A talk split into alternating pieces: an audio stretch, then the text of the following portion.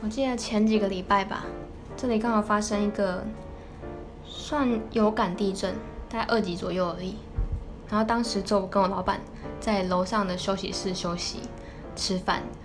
然后当时就我跟他，所以我就先观察他周遭，好像都没有没有什么东西太就是砸下来的动那种动静。就是老板说我们要跑吗？我们现在再继续坐着，还是要先跑到门口去？老板就说没关系，不用紧张，这个都正常，就是这间很安全，这间店很安全，不用紧张。